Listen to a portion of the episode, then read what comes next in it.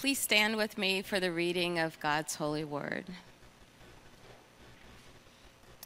Our scripture today can be found in John 2, verses 1 through 12.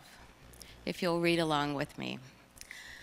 On the third day, there was a wedding in Cana of Galilee, and the mother of Jesus was there. Jesus and his disciples had also been invited to the wedding. When the wine gave out, the mother of Jesus said to him, They have no wine. And Jesus said to her, Woman, what concern is that to you and to me? My hour has not yet come. His mother said to the servants, Do whatever he tells you. Now, standing there were six stone water jars for the Jewish rites of purification, each holding 20 or 30 gallons. Jesus said to them, Fill the jars with water, and they filled them up to the brim. He said to them, Now draw some out and take it to the chief steward. So they took it. When the steward tasted the water that had become wine and did not know where it came from, though the servants who had drawn the water knew, the steward called the bridegroom and said to him, Everyone serves the good wine first, and then the inferior wine after the guests have become drunk. But you have kept the good wine until now. Jesus did this, the first of his signs in Cana of Galilee, and revealed his glory, and his disciples believed in him. After this, he went down to Capernaum with his mother his brothers, and his disciples, and they remained there a few days. This is the word of the Lord.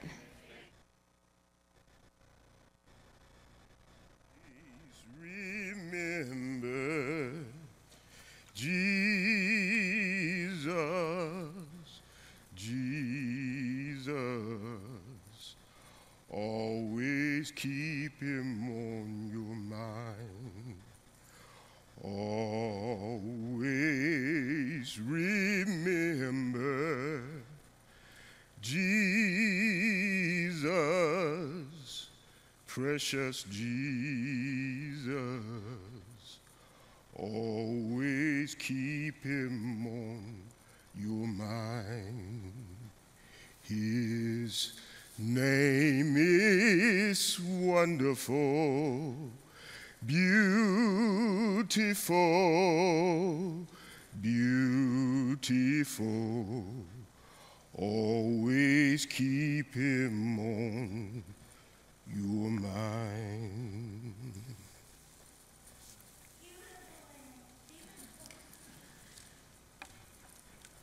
I will never forget that day. I was there when Jesus performed his first miracle. I was a wee bit of a lad then, but I have been reflecting on that day for decades.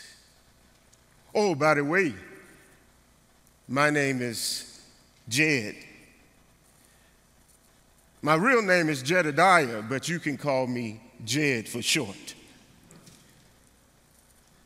But I was one of the servants on that day when Jesus came to a small town called Cana of Galilee.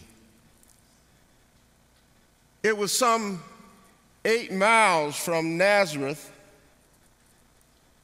And as you would say, as the crow flies, it took a day's journey to get there.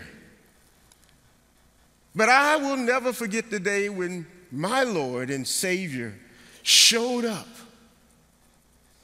at a wedding in a small town called Cana. Why would Jesus show up at a wedding? I'm glad you asked that question. because as I reflect on it and as I think about it,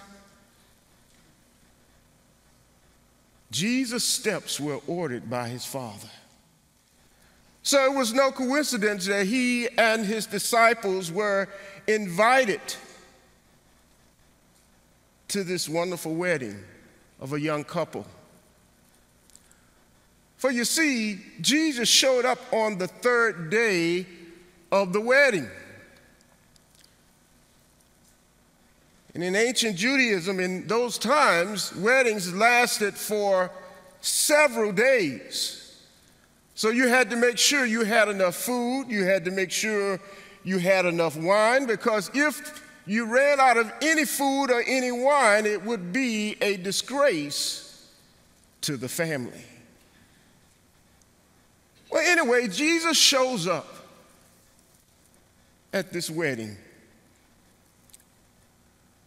And Auntie Mary was there. And the disciples were there, and I could see John still standing at the door as some of the guests were coming in on the third day. Mary was busy walking around making sure all the guests were being served.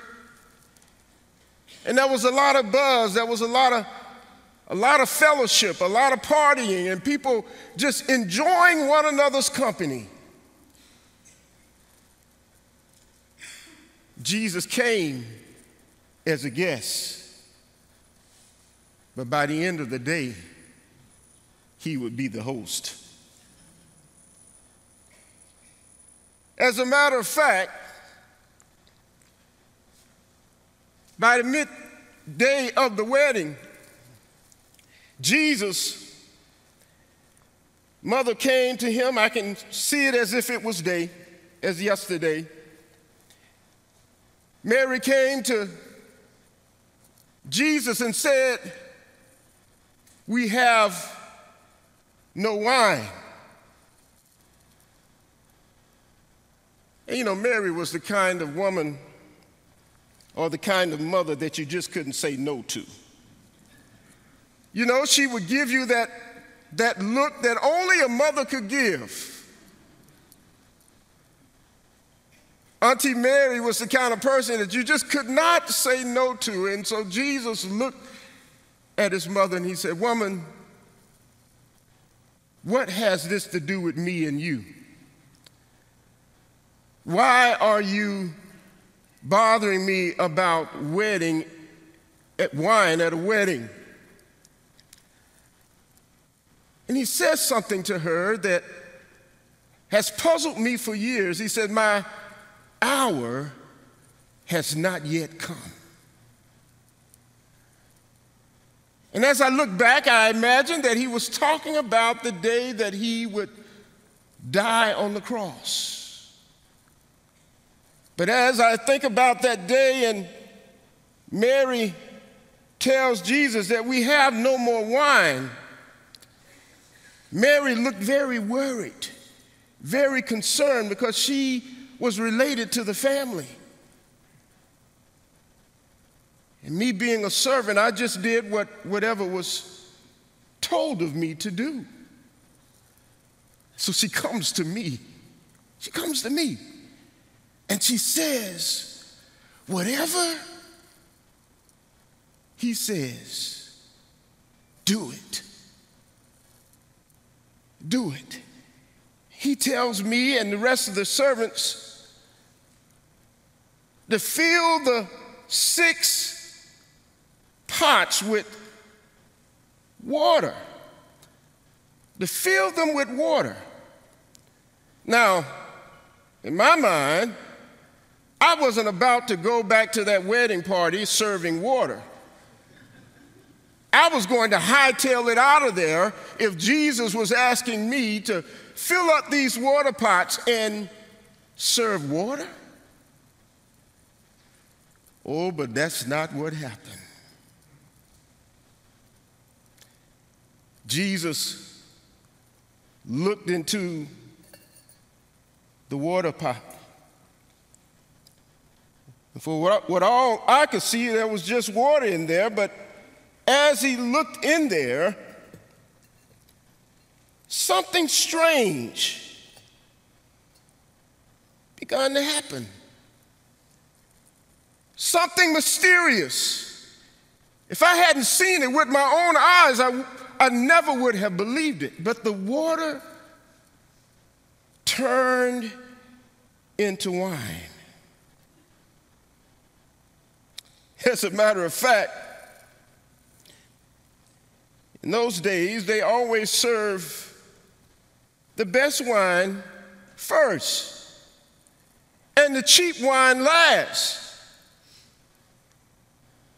And as Jesus turns this water into wine, and he tells us as servants, because as servants, I, I got a chance to see the miracle that had happened. And it's only when you serve that you actually begin to see what God is able to do. You see, Jesus became the food and beverage manager that day. Jesus turned water into wine. And I began to think about that on a deeper level. I began to ask myself the question if Jesus can turn water into wine, and wine represents joy, celebration, peace, happiness. Wine symbolizes all that is good. And if Jesus can turn that which is mundane into something special, then he can make a difference in my life. So, what do you do when the wine runs out in life? Not just physically, but what do you do when there's no more joy in your life?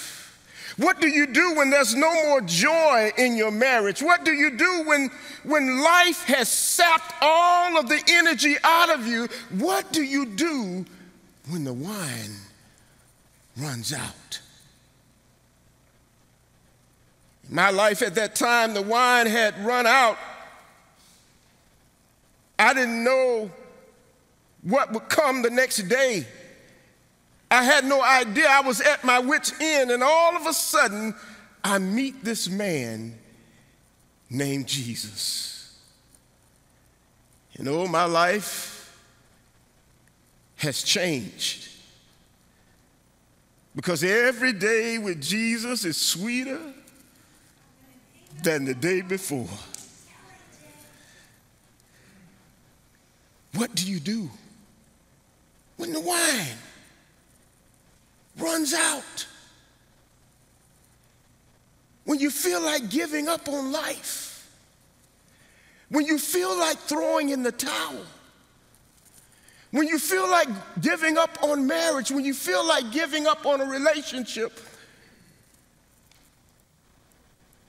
when your children don't listen to you anymore, they were so precious when they were growing up, but all of a sudden, the wine has run out when there's no joy in your job, you're just going through the motions and you're just going to your, your workplace, but there's no joy. What do you do when the wine runs out? When your body is racked with pain and you just feel like giving up and say, Lord, take me home right now, what do you do? when the wine runs out. Where I was right there on that day when Jesus came into my space, my world, as a servant. And when his mother, Auntie Mary, says, whatever he tells you to do, do it. Now, when she said that, I was just thinking in the physical, but then I began to reflect on it, and whatever Jesus tells you to do, do it. whatever he tells you to do. Because Jesus is the divine winemaker. You see, Jesus didn't have to go get some grapes out of the vineyard. He didn't have to crush any grapes and allowed them to ferment. He just looked into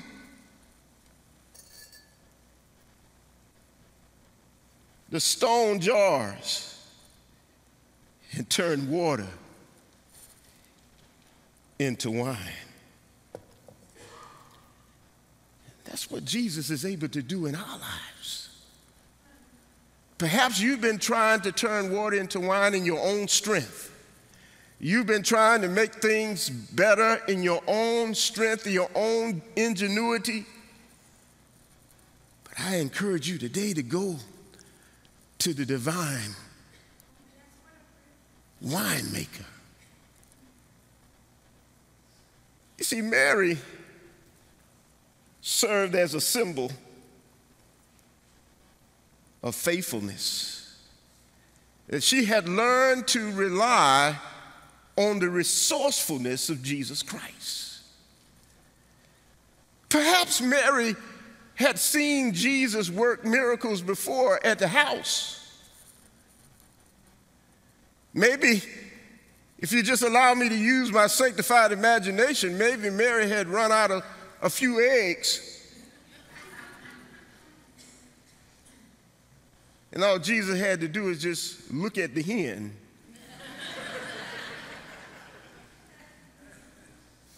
and all of a sudden, Mary had eggs in abundance.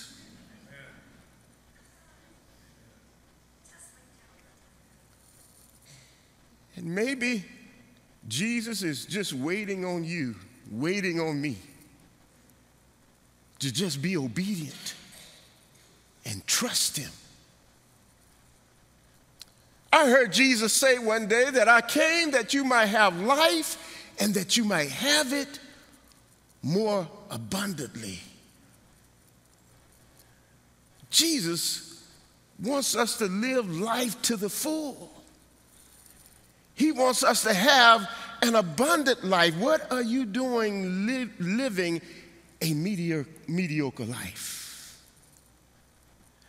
Jesus wants us to move from being good to great. He wants us to trust Him at His word. And I discovered that when you're obedient and you begin to serve, serve, serving puts you in proximity of a miracle. You see, when we serve, we forget about ourselves and we focus on someone else. Perhaps when the wine runs out, it's because we're too focused on ourselves. We need to be focused on someone else because Jesus blesses those who serve. As a matter of fact, Jesus said, I came that you might have life and that you might have it more abundantly. He said, I came to serve to save those who are lost. And we are never more like Jesus than when we serve. Obviously, Jesus was a consummate party animal. that if Jesus could make time to show up at a wedding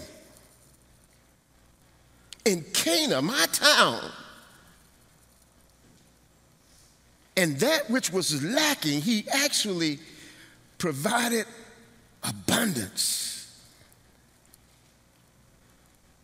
Christian and Jewish history tells us that when the Messiah comes, that he would come and he would provide abundance for his people. In ancient Jewish writings, there were Jewish teachers who said that when the Messiah comes, he would take a cluster of grapes. And in that cluster of grapes, in every grape, he would provide more than enough wine just from that one grape. Well, I saw with my own eyes that day that the Messiah, where there was a mess at the wedding, the Messiah came and cleaned up the mess. And you may be in a mess today. You may be in a mess and you tried everything in your life to get out of that mess. But I want to encourage you today to trust the Messiah because he, claimed, he came to clean up your miss. You know, I had to get me a taste of that wine that day, especially after the master of the wedding received the wine and he tasted the wine and he said, Wow! He says to the bridegroom that usually custom says you serve the best wine first. And after the people are drunk, then you serve the cheap wine. But you have saved the best for last. So I had to get me some of that wine. I've been holding on to it for decades. And I only drink a little bit of it for special occasions. Oh, but the wine that Jesus makes is good. It's better than good. It's the best. Jesus can turn water into wine. He can turn your life around. He can take that which is mundane and he can change it to something all together beautiful.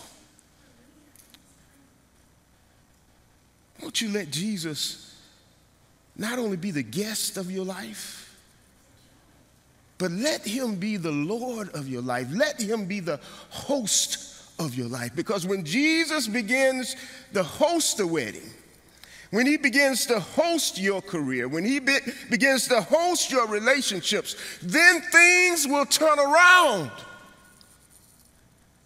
But as long as you're serving as the host, you're just going to keep having a mess. But if you let Jesus be the host,